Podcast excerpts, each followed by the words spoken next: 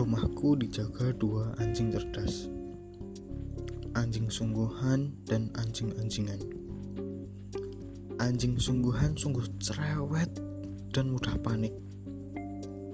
Melihat sepi berkelebat sedikit saja, ia menyalak keras sekali. Anjing-anjingan sungguh kalem dan pemalu. Maklum, tubuhnya terbuat dari waktu, eh, batu.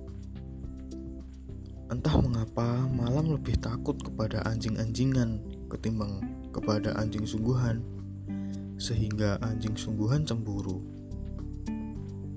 Aku yang capek menjaga rumah ini, kau yang lebih ditakuti. Dasar anjing. Aku sering terbangun dari tidurku, mendengar dua ekor anjing bertengkar hebat di depan pintu. Dari suaranya, aku tahu bahwa anjing sungguhan makin lama makin frustasi. Aku baru sadar, anjing-anjingan bisa lebih anjing dari anjing sungguhan. Tapi kalau tak ada anjing sungguhan, anjing-anjingan pasti sangat kesepian.